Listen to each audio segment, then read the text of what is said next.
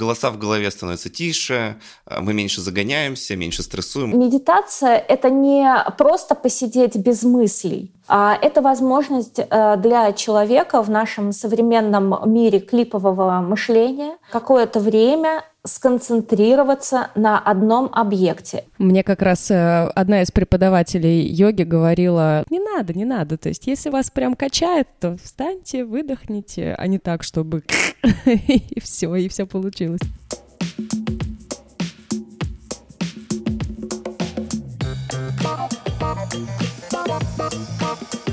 Thank you.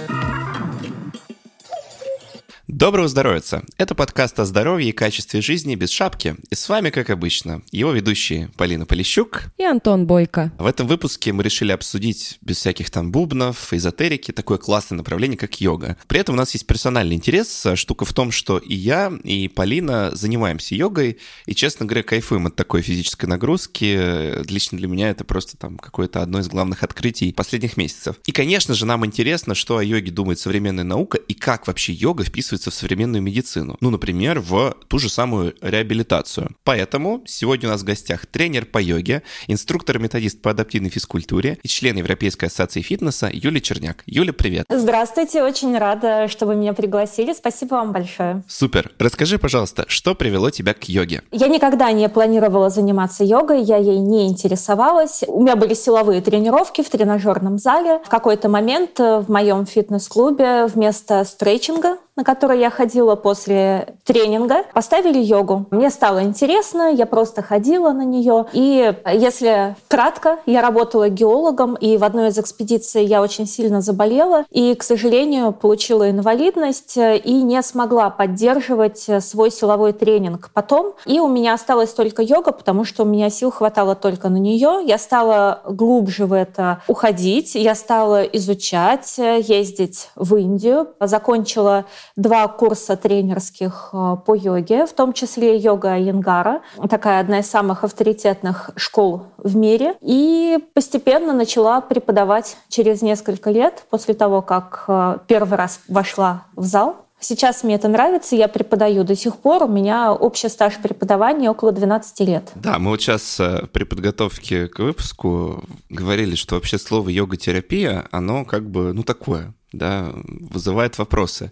И это причем звучало из уст Юли, у которой Инстаграм, ну, мы который обязательно приведем, yulia.yogatherapy. Вот можешь рассказать, чем йога отличается от йога-терапии и почему этот термин все-таки, на твой взгляд, такой спорный? Вот можешь раскрыть это, пожалуйста? А, да, конечно. Термин йога-терапия появился в Индии на самом деле не так давно. В 20 веке достаточно большое количество разных направлений школ йоги выпускали свою литературу и называли эти а, тексты йога-терапии. Это уже современные нам э, йоги. Многих из них мы застали. Это и Айенгар, это и с вами Шивананда, и другие книги. Но вот самые знаменитые — это Шивананда, йога-терапия и Айенгар. Они предлагали использование асан, некоторых очистительных техник из йоги, которые называются шаткармы, дыхательные практики в качестве терапии при некоторых заболеваниях. Ну, не некоторых, практически всех. То есть эти книги были списком заболеваний и необходимых техник для их э, излечивания. К сожалению, если сейчас э, с высока опыта современной медицины мы посмотрим на эти тексты, то мы увидим, что часто авторы заблуждались, они основывались на своем личном опыте. Часто это был опыт всего нескольких случаев, которые им предоставилось э, изучить. Какие-то моменты мы можем взять сейчас и использовать в современной физиотерапии или адаптивной физкультуре, но э, некоторые моменты важно пересмотреть и не использовать вообще, потому что они могут больше навредить пациенту, чем ему помочь. Ну, мы не будем говорить пациенту, клиенту, так как к конструктору приходит клиент, к тренеру приходит клиент, э, к клиенту. Вот. А, немножко такой термин, мне кажется, не очень правильный. Это скорее в современном контексте должно звучать как адаптированная йога. Вот. Но наверное, это будет сложно для понимания. Йога-терапия звучит хорошо, и человек знает, что ему такая практика не навредит. А у тебя Инстаграм называется йога-терапия. Это вот немножко троллинг этого слова или в чем прикол, почему ты так решила его назвать? А почему я назвала так свой Инстаграм? А, наверное, для того, чтобы простым людям было понятно, в какой Инстаграм они заходят. Какое-то сложное название, адаптированная йога от методиста адаптивной физкультуры. Будет очень сложно. Йога-терапия интуитивно понятна, что это что-то связано и с йогой, и в то же время это будет что-то полезное что это будет что-то простое. Вот. Хотя в своем инстаграме я очень много разбираю мифов из йоги и как раз вот тех опасных моментов, использованных в книгах по йога-терапии. А вот я как раз хочу сразу к ним перейти. Я немножко расскажу байку из своей жизни. Вот э, я возобновила занятия йогой последние полгода, и наша преподаватель э, рассказывала как раз вот про всякие такие очистительные техники в контексте ознакомления, то есть вот какая вот йога бывает еще. И она, собственно, рассказывала про то, как э, она, например, пользуется вот этим вот промыванием носа, которое советуют сейчас э, практически все оториноларингологи.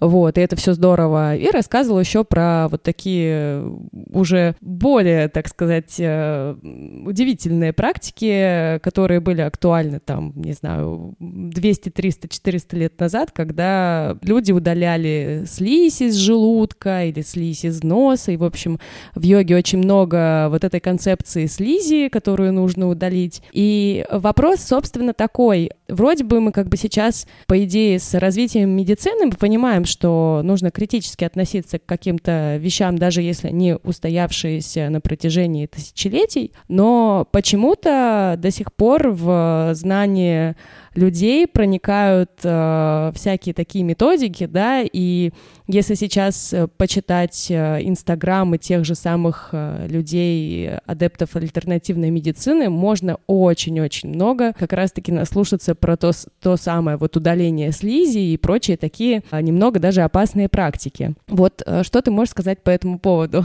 Почему так? А, такие адепты альтернативной медицины ссылаются на авторитет известных тренеров по йоге, знаменитых тренеров по йоге, книги которых до сих пор стоят на любой полке полке большого книжного магазина. К сожалению, действительно необходимо критически относиться, когда методы шаткарм, вот то, что ты рассказала, Полин, были описаны в одном из э, таких базовых текстов йоги, хатха-йога Прадипика. А на тот момент не было современных знаний. На тот момент э, в Европе лечили кровопусканием, пользовались э, свинцом для того, чтобы сделать э, макияж или добавляли его в воду. Даже в Древнем Риме считалось полезным использовать свинцовые трубы, например. И сейчас мы понимаем, что это неправильно. И нам, как жителям европейских городов, понятно, что это немножко неправильно. Это не то, э, что принесет нам здоровье. Точно так же и йога. Мы должны критически это оценить, но йога обладает таким мистическим ореолом,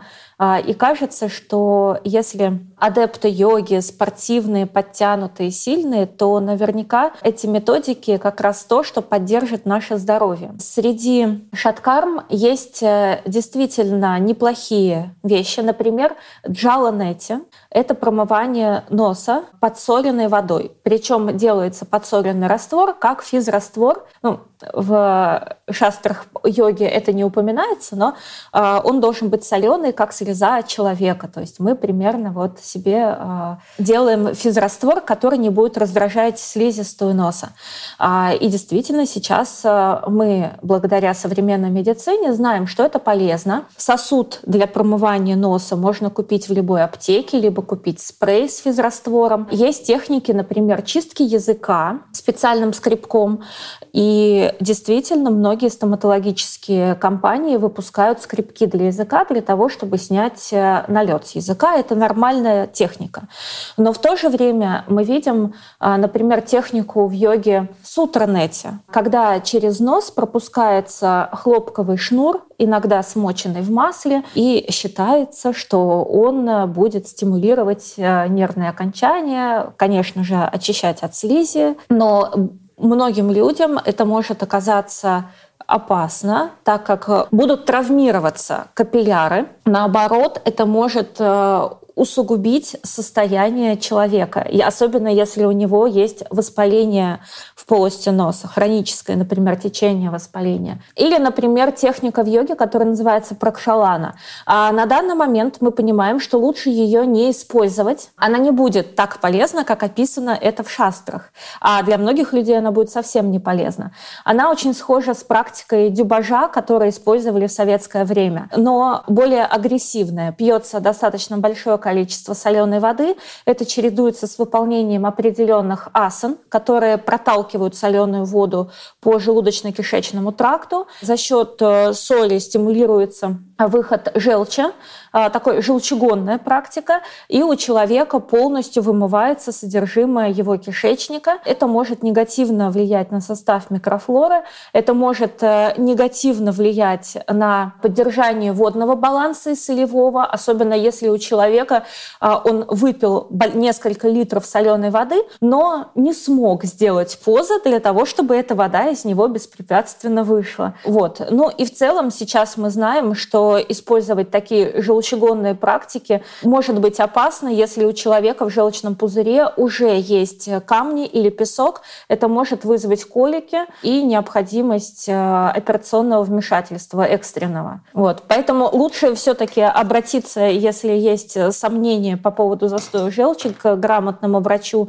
э, диетологу для того, чтобы подобрать хорошую, адекватную диету, а не заниматься таким э, экстремальным самолечением. У меня как раз вот была история, что кто-то из знакомых э, практиковал вот эту э, тему с э, тем, чтобы выпить что-то там 10 литров воды в течение трех часов. Я говорю, а как ты не умер вообще? Ну, то есть это, это же звучит как жесть какая-то. Он говорит, ну вот у меня был период жизни, я на себе пробовал такие практики. Ну, как бы его, может быть, и пронесло во всех смыслах, а кого-то может не пронести. Поэтому, да, нужно быть аккуратными. Да, да. Я пробовала, меня пронесло.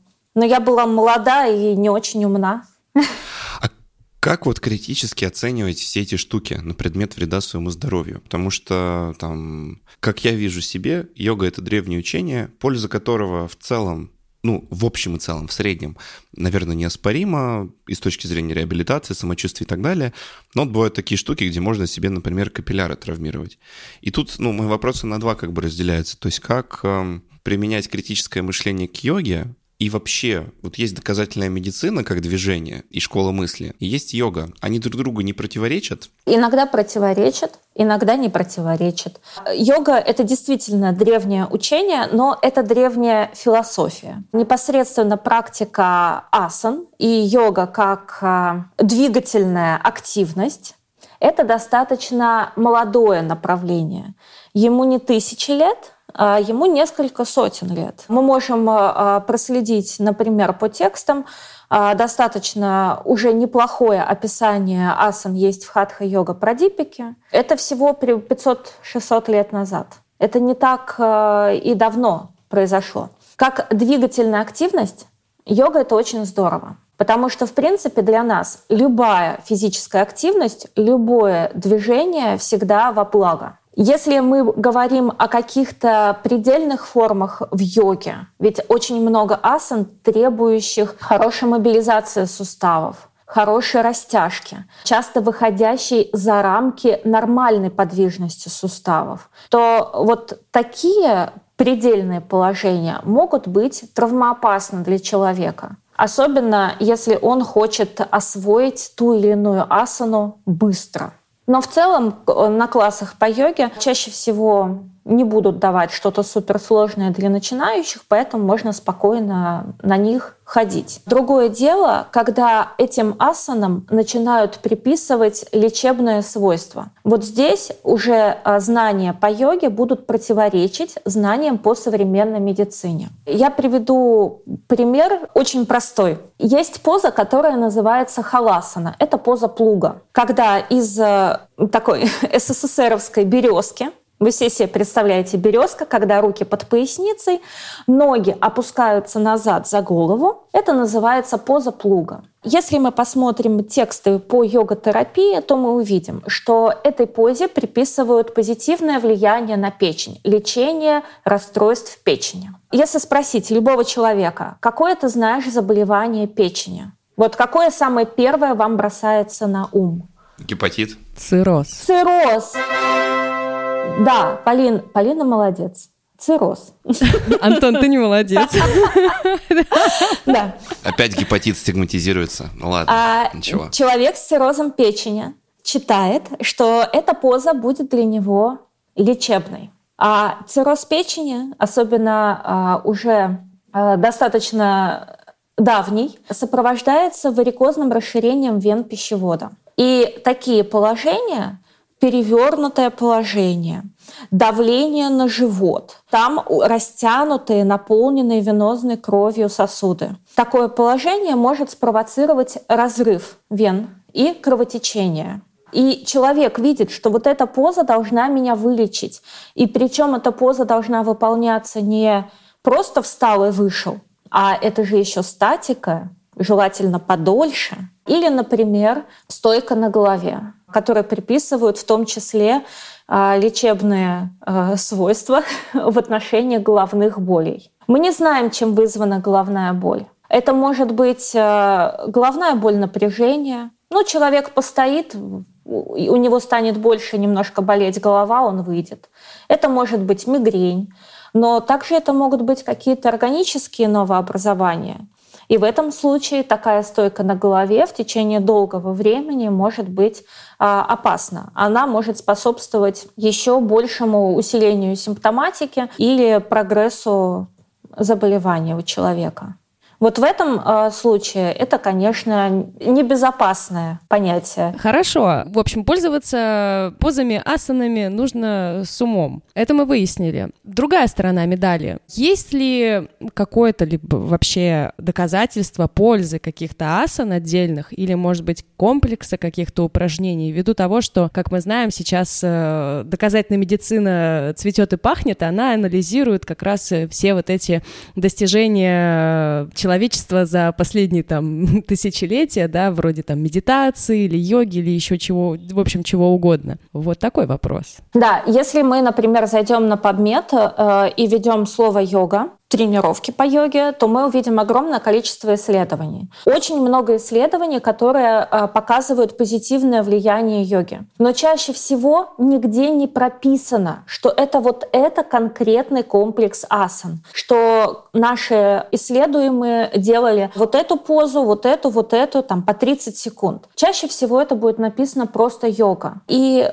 как кажется мне, такое мое субъективное мнение, что здесь скорее оценивается не польза самой йоги как э, какой-то отдельной практики. А здесь мы видим э, позитивное влияние йоги, как и любой другой физической активности. То есть э, польза физической активности неоспорима. Наше тело предназначено для движения. Мы знаем, что если мы двигаемся, у нас лучше тонус мышц, у нас лучше кровообращение, лучше состояние суставов, сердечно-сосудистой системы. А вот как мы двигаемся, уже э, мы вольны в современном обществе выбирать сами. Мы можем ходить в тренажерный зал, мы можем бегать. А если нам нравится йога, нам нравится эта атмосфера, нравится ритуал, нравится форма асан, а, то мы можем заниматься йогой. И она окажет такой же положительный эффект, как и любая другая физическая активность. Ну, при грамотном построении тренировки, конечно. А вот, кстати, к слову о, на что нужно опираться, чтобы все сделать правильно?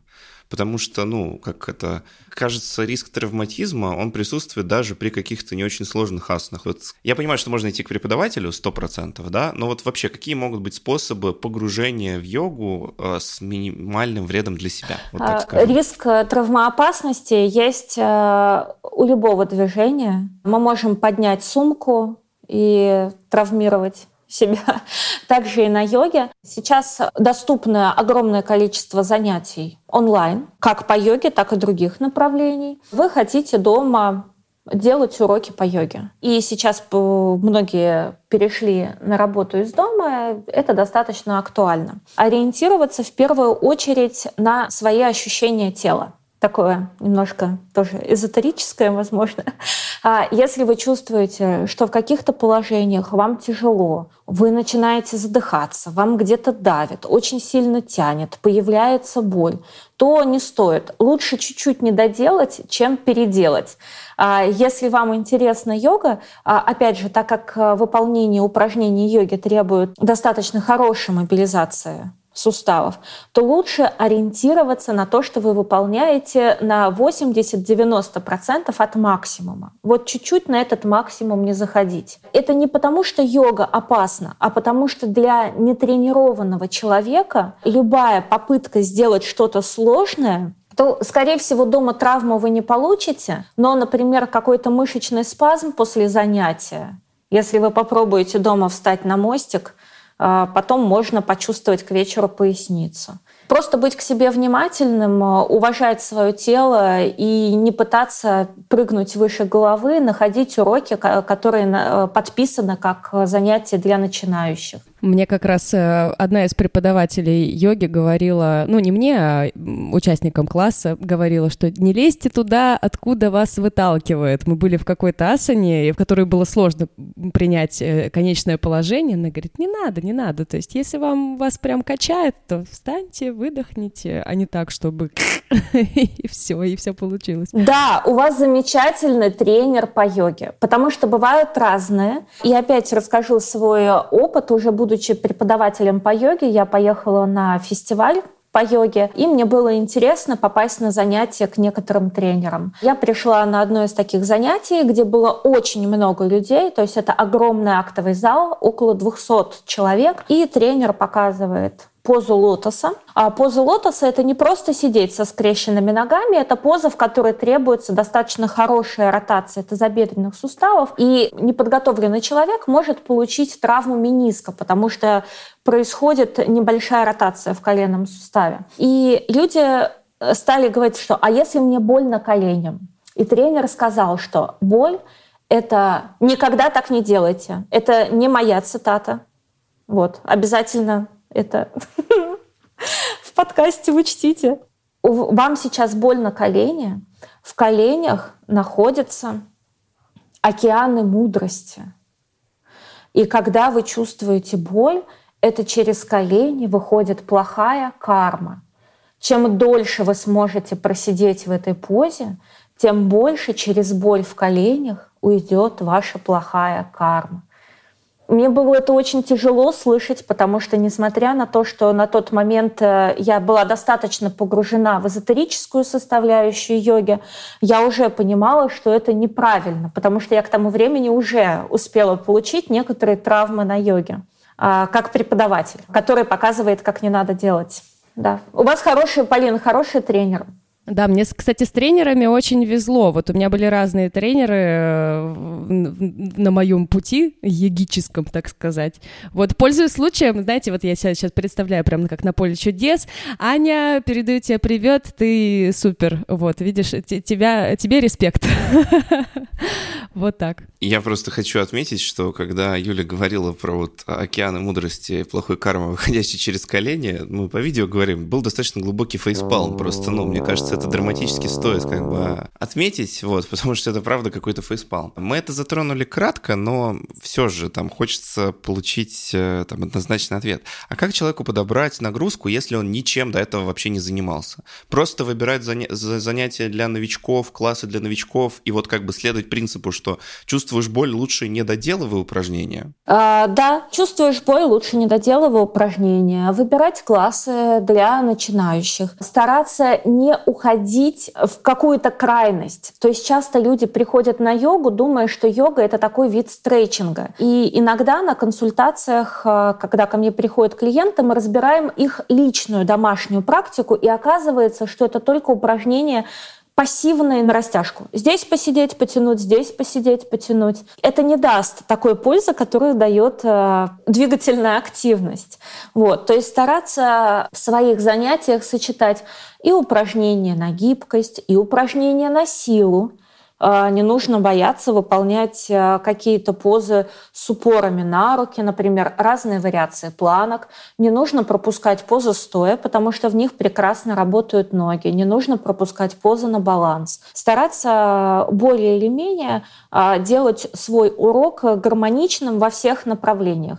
А вот какая это будет уже школа йоги, это выбор скорее индивидуальный, потому что некоторые школы более медленные, такие плавные, а, йога Янгара с дотошной отстройкой асан, или это будет аштанга йоги, очень, очень динамичная в потоке, но из занятия в занятие ученик выполняет одну и ту же последовательность асан. Или это будет виньяса, флоу йога, где тоже будет поток, но он всегда будет разный, всегда разная последовательность поз. Антон, а, ты получил ответ на вопрос? Определенно, да. Мне хочется сразу погрузиться в тему как раз э, видов йоги, потому что, ну, я, честно, в этом не очень там разбираюсь и не очень понимаю. И вот тоже начала об этом говорить, да, что они там бывают разные. И это все, как правило, ну, заморские слова, скажем так. Какие вот действительно основные течения в йоге сейчас есть и чем они отличаются? Ты уже начала про это говорить. А есть ли что-то, что еще бы ты дополнила? Сейчас а, течений йоги очень много. Есть э, какие-то крупные школы йоги, которые пришли из Индии. В Индии есть э, целые институты конкретно этих школ йоги, например, йога Айенгара. Это огромное количество школ по всему миру. Центральная школа в городе Пуна, где самые главные преподаватели, куда люди приезжают учиться и сдавать экзамены на преподавателей. А в то же время есть очень много направлений маленьких, авторских, которые появились недавно, когда уже европейцы начали заниматься йогой, они попробовали здесь, попробовали здесь, попробовали здесь, а, и такие, М, а я знаю, как это сделать, вот вместе совместить, и я сделаю свой стиль. Таких направлений сейчас очень много. Outside flow, animal flow. В России это йога критического выравнивания. Может быть, вы про нее слышали. Хотя по мне это та же самая йога Айенгара, только с авторскими дорогими приспособлениями, без которых на уроке делать нечего. Из основных направлений, наверное, я вот перечислила. Это йога Айенгара, очень крупная школа йоги, а, и вы всегда можете быть уверенным, что если вы идете на урок йоги Айенгара в любой точке мира, а, вы всегда получите примерно э, очень похожий класс. Это всегда будет много статики, это всегда будет 100% безопасно, никогда не будет э, никаких предельных положений, это всегда будет точная отстройка, но для людей темпераментных такие уроки могут показаться скучными. Это аштанга-йога в традиции Потапхи Джойса, потому что э, аштанга-йогой могут назвать любое направление йоги. Это восемь. Танго — это часть. Восьмичастная йога, описанная в Патанджали йога-сутрах. В традиции Потапхи Джойса это определенная последовательность асан.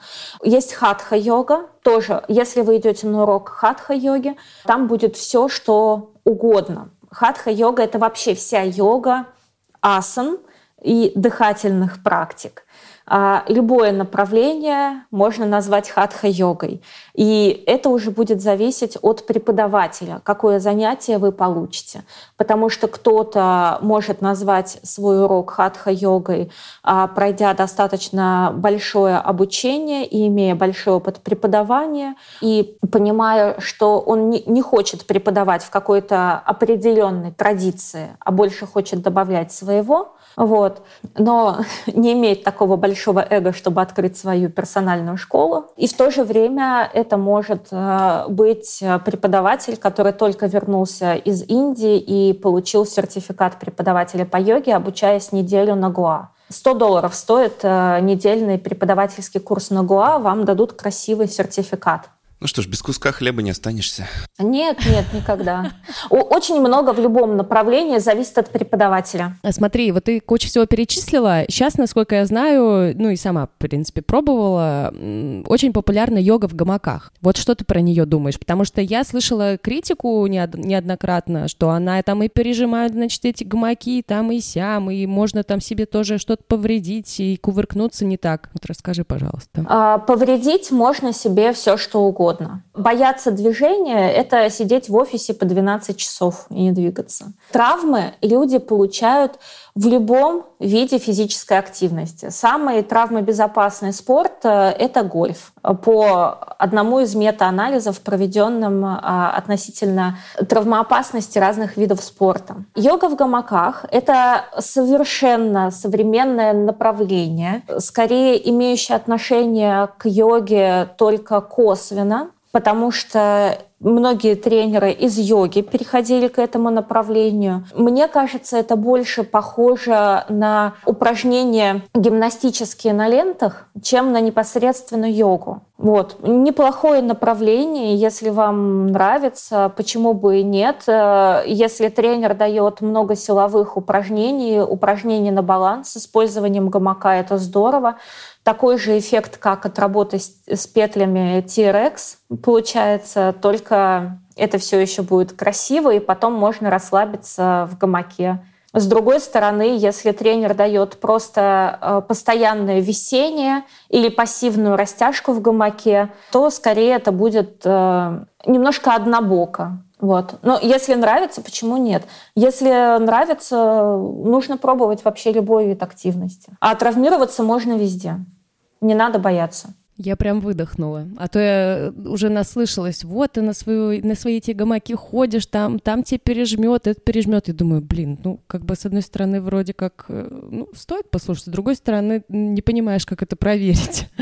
Так что спасибо. Вот о чем мне бы хотелось поговорить, так это дыхание. В йоге это занимает достаточно большую роль.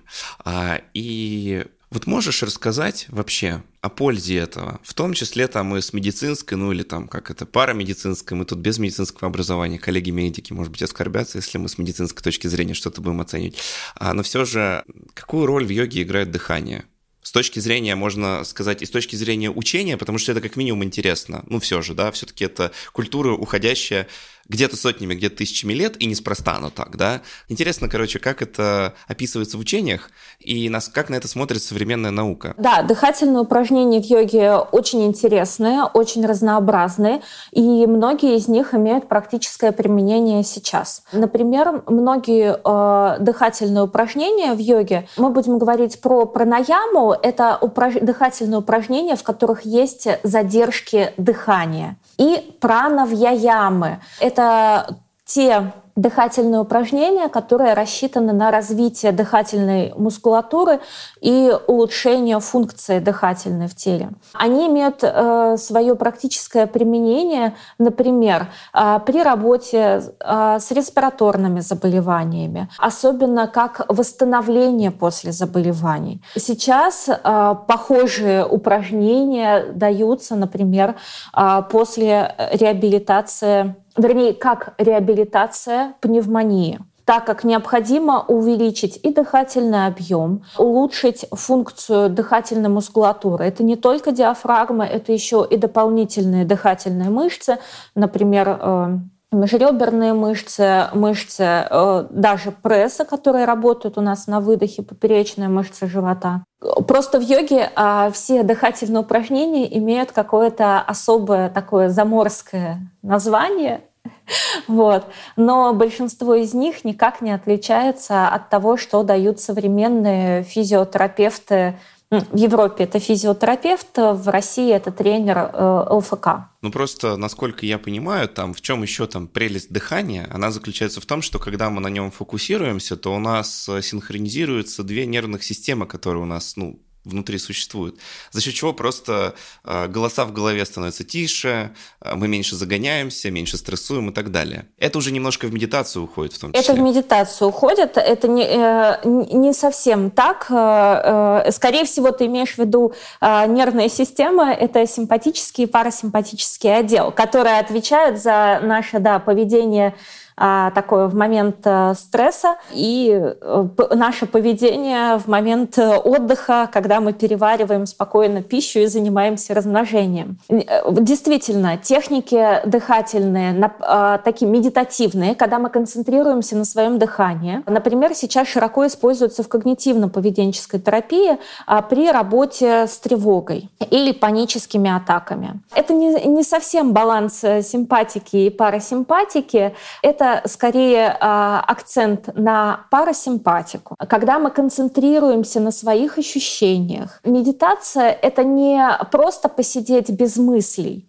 А, медитация — это однонаправленность нашего внимания. А, в йоге это называется экограта, когда мы направляем свое внимание на какой-то конкретный объект. Я как практик не очень люблю медитации на визуализации, я как раз люблю медитацию на дыхание. Это возможность э, для человека в нашем современном мире клипового мышления какое-то время сконцентрироваться на одном объекте. Это наше дыхание, это звук дыхания. Это позволит замедлить ритм дыхания, увеличить глубину дыхания. У человека действительно успокаивается если так можно сказать, нервная система. Человек становится более сконцентрированным, спокойным. Его мысли приобретают однонаправленность, ему проще концентрироваться, если он занимается таким направлением медитации на бытовых делах. Если человек медитирует вне приступов э, тревоги, то при случившемся приступе тревоги ему проще вернуть себя обратно, ему проще вернуть свои мысли вот от этой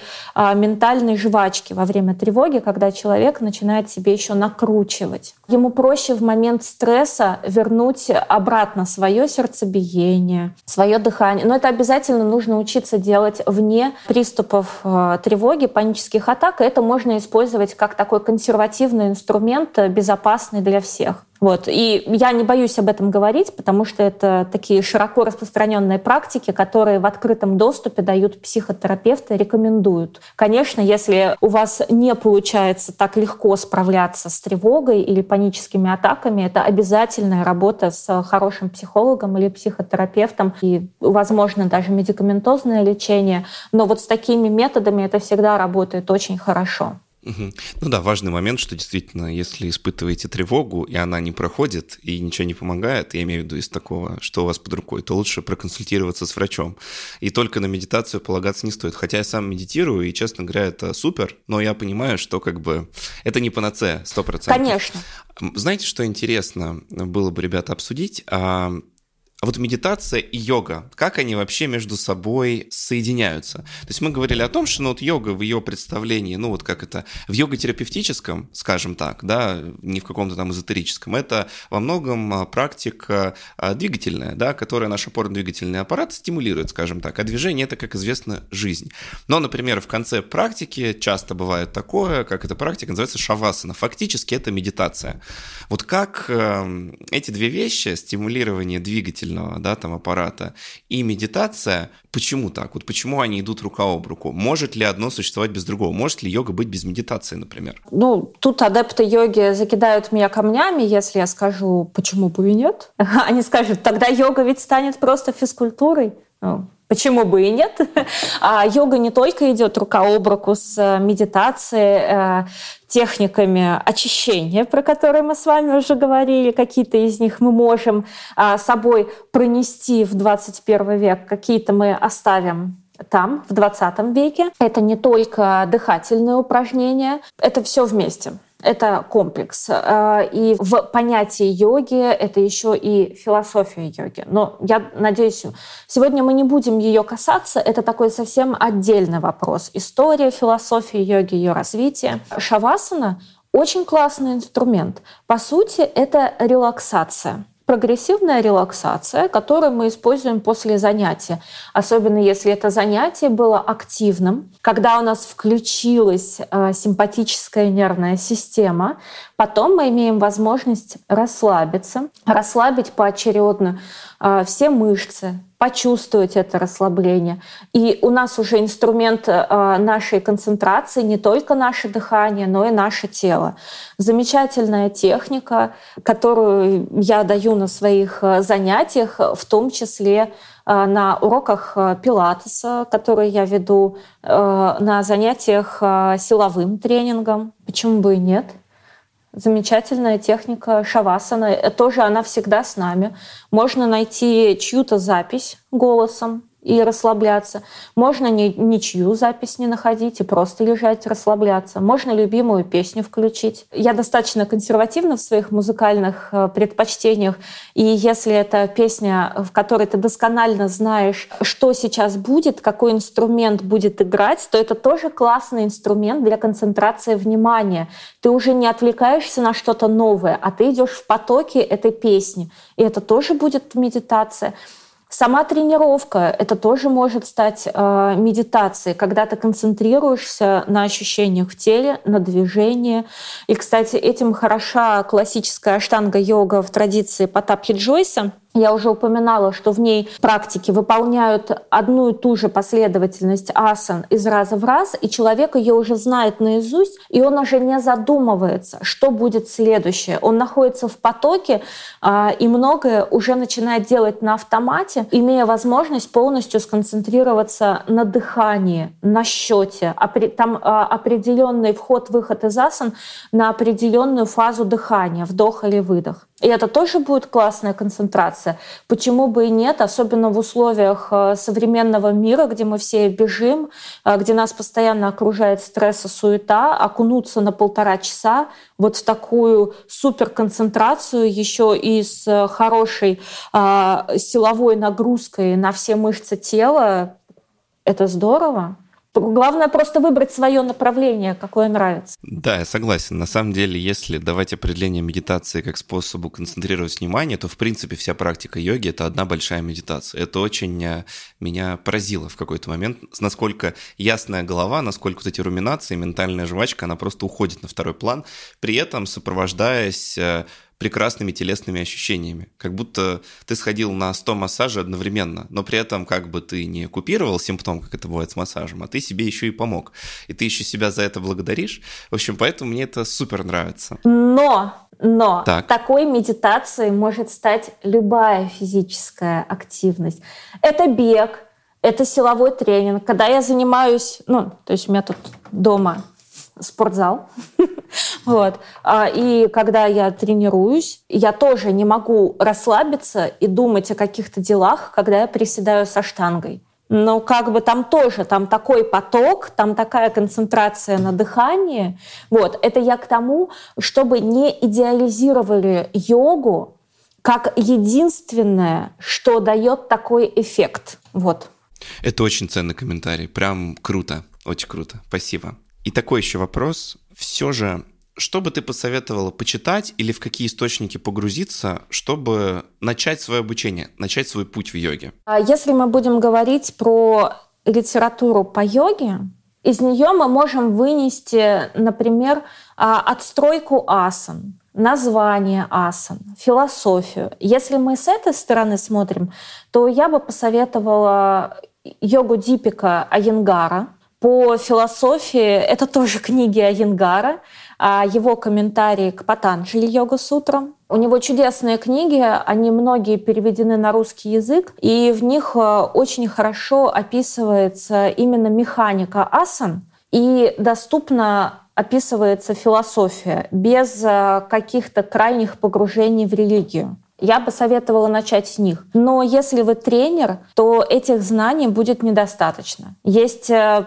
прекрасные книги по биомеханике, по анатомии и физиологии, по работе мышц в спорте. Ведь, по сути, работа наших мышц и движения в суставах а, в практике йоги ничем не отличается от работы мышц, а, например, в силовом тренинге. Вот. И я бы посоветовала не сужать свой взгляд на йогу, преподавание йоги только через призму книг про йогу, а читать э, больше про спортивную подготовку в целом. Ну, что логично, учитывая, что йога вообще все тело задействует, э, очень важно понимать эти механизмы. Чтобы в том числе там советовать грамотно. Я, например, э, с одной стороны, у меня одно плечо, короче, выше другого, ну, просто вот так сложилось. Такая вот странная э, конструкция, видимо, из-за того, что рюкзак на одном плече носил. И мой преподаватель, понимая это, дает мне больше там заданий на растяжку одной стороны, которая как раз наиболее напряженная. И очевидно, что если бы я занимался равномерно, то я бы, скорее всего, просто свое вот это скрученное состояние бы усиливал просто-напросто. То, что дисбаланс бы сохранялся. Да нет. Поэтому да. На самом деле положение плеч э, одно чуть выше другого, это э, все, э, скорее всего, в рамках нормы, и об этом не стоит переживать. Ну, мой путь недавно начался. А, Надеюсь, хорошо. что обсудим. Это через какое-то время на повторном выпуске, где я смогу похвастаться. Да, э, уже видимыми результатами. Меня на самом деле очень сильно волнует вопрос э, того, как э, можно вообще прививать или пытаться привить э, физическую культуру людям, особенно старшего поколения, которые там, опять же, там, как, например, мои родители, никогда в целом ничем не занимались, ну, кроме физического труда самого по себе, который не всегда бывает, понятное дело, основан на каком-то балансе. Вот, и отсюда вытекает вопрос, во сколько лет не поздно начать заниматься йогой, и какие, собственно, есть э, противопоказания с этим связанные? Или все-таки э, без разницы, на самом деле, какой уровень физической подготовки и здоровья, главное делать все постепенно, правильно и с э, хорошим преподавателем. Угу. То есть ты вот так вот, вот задала вопрос и на него ответила, да? Я иногда, видимо, иногда таким занимаюсь. Никогда не поздно заниматься ничем. Заниматься важно, особенно в пожилом возрасте. А, важно рассказывать э, своим а, родителям, близким о том, почему с возрастом физическая активность становится все актуальной. Рассказывать про профилактику остеопороза, которая помогает физическая активность, на профилактику заболеваний сердечно-сосудистой системы. А, более того, физическая активность позитивно влияет даже на камнеобразование в желчном пузыре. Вчера как раз я слушала лекцию гастроэнтеролога про физическую активность а, и влияние на наш желчный пузырь. А, вот, доказательного врача. Постепенно мы рассказываем, мы даем возможность э, доступной активности для наших э, родственников. Это либо видео с занятиями, но это не должны быть сложные уроки. Это не должно быть такое, что, э, например, маме 75 лет, и мы говорим, мам, ну что можешь, то и делай. Нет, она должна мочь все иначе ей будет тяжело. Это всегда будет тяжело для нашей мотивации, если мы не можем ничего, что показывают на видео. Простые упражнения. Это могут быть простые упражнения суставной гимнастики. И в йоге тоже, кстати, огромный а, раздел суставной гимнастики. Это традиция в йоге Дхирендра Брахмачари. Не обязательно называть это йогой, не обязательно называть это сложными названиями. Мы можем взять комплексы по ЛФК. Сейчас видео в интернете огромное количество. Но в первую очередь это рассказывать про пользу и обеспечить доступ э, к простым урокам поддерживать родителей. Сейчас очень популярно направление скандинавской ходьбы. Хоть многие стесняются ходить с палками, это здорово. Любая подвижность. Может быть, поход в бассейн, подарить родителям абонемент в бассейн. Это все очень важно. И, кстати, для людей в возрасте становится очень актуальной физическая активность эм, э, силовая больше силового компонента для сохранения процента мышечной ткани, так как в пожилом возрасте, в принципе, с возрастом появляется высокий риск развития саркопении, это снижение процента мышечной массы. А от этого будет зависеть и наше физическое состояние, состояние суставов, наша активность кровообращения, состояние дыхательной системы и общая наша активность в течение дня. Спасибо тебе большое. Слушай, а вот ты сказала еще про ЛФК. Я так понимаю, что многие упражнения асаны в йоге, да, они имеют что-то общее с как раз-таки с лечебной физкультурой, насколько я понимаю. Можешь это прояснить как-то? Есть ли действительно какое-то сходство или все же не совсем? Конечно, могу. У нас э, а, многие виды физической активности очень сильно перекликаются друг с другом, просто потому что у нас не так много возможных движений в теле.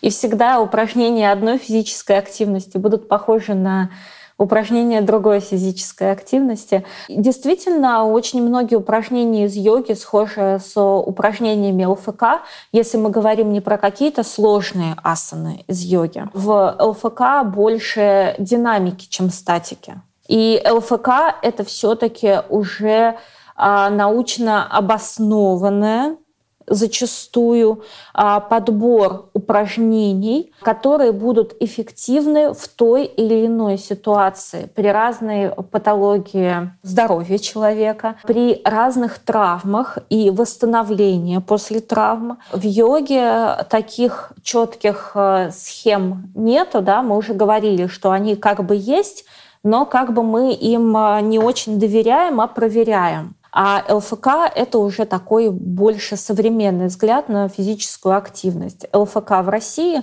а, и физиотерапия в Европе вообще очень развита. То есть физиотерапевт в Европе — это как раз человек, который физической активностью помогает человеку реабилитироваться и улучшить качество жизни. И для тренеров, например, пожалуйста, вы можете искать э, информацию по комплексом а, физиотерапевтов а, европейских, немецких, американских. Это направление очень развито, очень много информации в открытом доступе.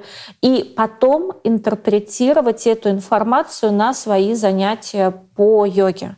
Это и будет йога-терапия, это будет адаптированная практика йоги. И вы узнаете, какие противопоказания есть физической активности, например, для беременных, и потом с этими знаниями строите свое занятие йоги для беременных, точно зная, что вы не только не навредите женщине, но и позволите улучшить качество жизни во время протекающей беременности, чтобы у нее меньше болела спина, меньше был риск тазовых болей, она больше двигалась. Это всегда очень полезно для беременных. И так в любой ситуации. Мы смотрим, какие у нас есть современные знания и современное видение физической активности для человека при той или иной патологии или состояние, да, как беременность, и потом от этого отталкиваемся, выстраивая свое занятие. А я еще подумала вот про такую штуку. А, если посмотреть на йогу в целом, особенно в какие-то простые, на какие-то простые а, асаны, простые упражнения, есть э, понимание определенное, да, что они могут быть и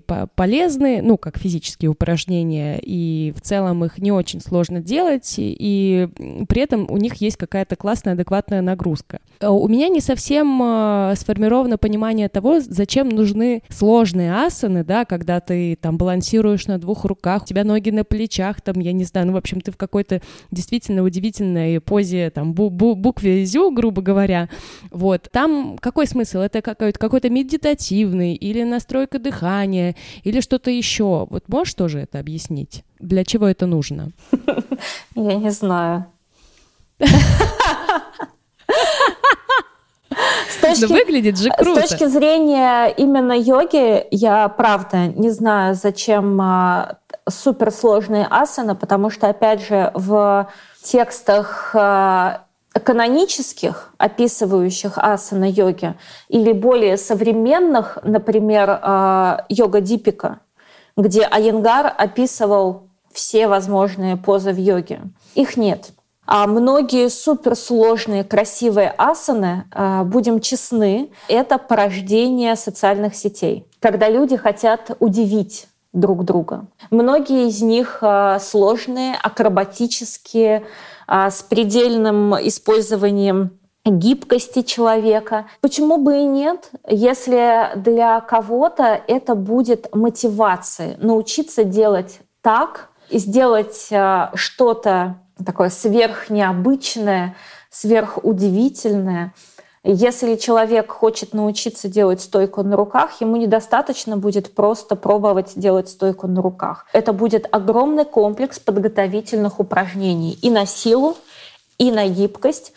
Почему бы и нет? Почему бы тогда не научиться стоять на руках? Ну вот да, а, я просто для себя, для себя лично нашла, нашла такой небольшой ответ. Я, конечно, еще не умею делать какие-то вот прям суперсложные асаны, но там, где нужна, например, растяжка, да, у меня что-то хорошо получается. И вот прикольно ощущать а, вот это состояние, этот прогресс, когда ты понимаешь, что ты потихоньку двигалась а, к какому-то определенному моменту, и ты в этом моменте, когда ты принимаешь вот эту позу, и ты можешь в ней, несмотря на то, что она сложная, еще и как-то расслабиться, в, в эту секунду чувствуешь какой-то, не знаю, прилив э, то ли сил, то ли радости, то ли там наоборот успокоения. Возможно, тоже люди находят э, для себя что-то похожее. Конечно, когда для них становится уже простым э, шпагат на полу, они могут научиться делать его из стойки на руках. И это будет э, определенный кайф достижения определенного результата. Но для нас, для всех этот результат разный. Для кого-то, для человека, например, после операции на колене, супер результат — это будет присесть на диван без боли. А для кого-то супер результат — это сделать вход э, в мост из положения стоя. Почему бы и нет? В общем, да, не сравнивать себя ни с кем, а сравнивать себя с собой, видимо, разве что. Конечно. А для кого-то это не будет мотивация. Для кого-то мотивацией будет такая рутина, которая позволяет себя просто хорошо чувствовать в течение дня. Или как раз вот то, что мы с Антоном обсуждали, а, тренировка как э, элемент медитации. Угу. Да, это, это правда. Про питание и йогу я слышу постоянно. Наверное, вот э, как только первый раз услышала про йогу, услышала сразу же и про питание, что вот э, не стоит, значит, употреблять мясо, не стоит употреблять там сильно обработанные продукты. Часть в этом есть э, какой-то правды, отчасти и нет. Вот на твой взгляд, правда ли, что придется отказаться от мяса, чтобы как-то прогрессировать в выполнении каких-то асан в, в каком-то определенном достижению успеха в йоге, или все-таки это излишне, и нужно просто к себе прислушиваться?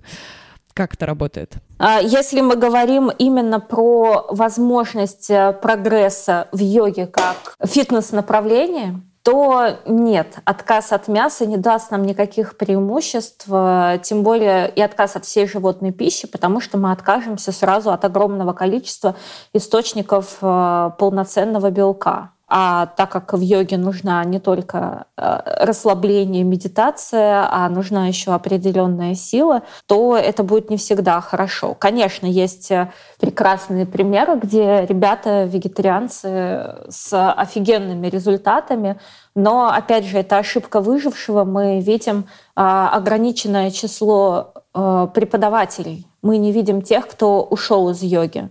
А если мы говорим а, про а, какую-то духовную составляющую йоги, то да, есть такое понятие в йоге, как ахимса, не насилие, и туда входит вегетарианство. То есть если йога для нас это в том числе и духовная практика, и человек для себя выбирает э, вот такой путь, то почему бы и нет? Сейчас, опять же, современная нутрициология Э, в хорошем смысле нутрициология позволяет нам составить сбалансированную вегетарианскую и веганскую диету. Это сложно, нужно немножечко заморочиться больше, чем ежели человек не вегетарианец, но можно. У меня опыт э, вегетарианства 8 лет, э, в том числе в нем и веганство, и сыроедение. Я все это попробовала, но я не очень духовный тренер по йоге, и я для себя выбрала, изучая современное представление о сбалансированном питании, а, для, для себя выбрала элемент э, здоровья. И сейчас моя диета больше похожа на средиземноморский тип питания. Ну, то есть э, вернулась э, к кайфу от всех возможных видов здоровой еды. Кайфу от хамона. Кайфу от хамона. А, друзья, мне кажется, на этой ноте было бы классно на хамоне закончить. Э, хамон и йога. Кто, кто, кто ж мог подумать, что мы так закончим? А, Юля, спасибо тебе большое. Мне кажется, это просто бомбейший выпуск получился, потому что, ну, йога сопряжена с определенным количеством мифов и установок, и стереотипов, и я думаю, что мы разложили вместе с тобой все это по полочкам. Э, этот выпуск останется с нами на века. Спасибо вам большое. Мне было очень интересно с вами общаться. Очень крутые вопросы, не банальные, интересные.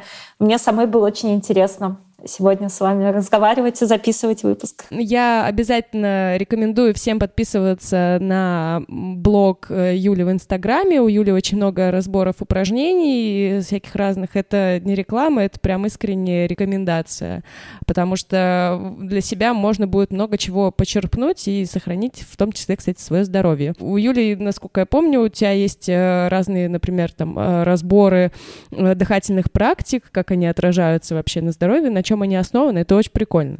Вот, ну что ж, друзья, спасибо, что были с нами сегодня. Как всегда, надеемся, что этот выпуск ответил на ваши вопросы и вдохновит э, на что-нибудь новенькое, на физическую активность и так далее. А в описании выпуска мы, как всегда, оставим полезные ссылки. Не забывайте, пожалуйста, об оценках, отзывах к нашему подкасту. Подписывайтесь везде, где только можно. Мы есть э, везде. Пишите идеи для выпусков в, э, в комментариях. И еще, слушайте FuFlow. Это подкаст, где мы разбираем бесполезные методы лечения и беспонтовые препараты. Читайте наши медиа здоровье Купрум, задавайте вопросы нашему боту-справочнику в Телеграме. Продвинем доказательную медицину без доказательного экстремизма вместе. Всем пока!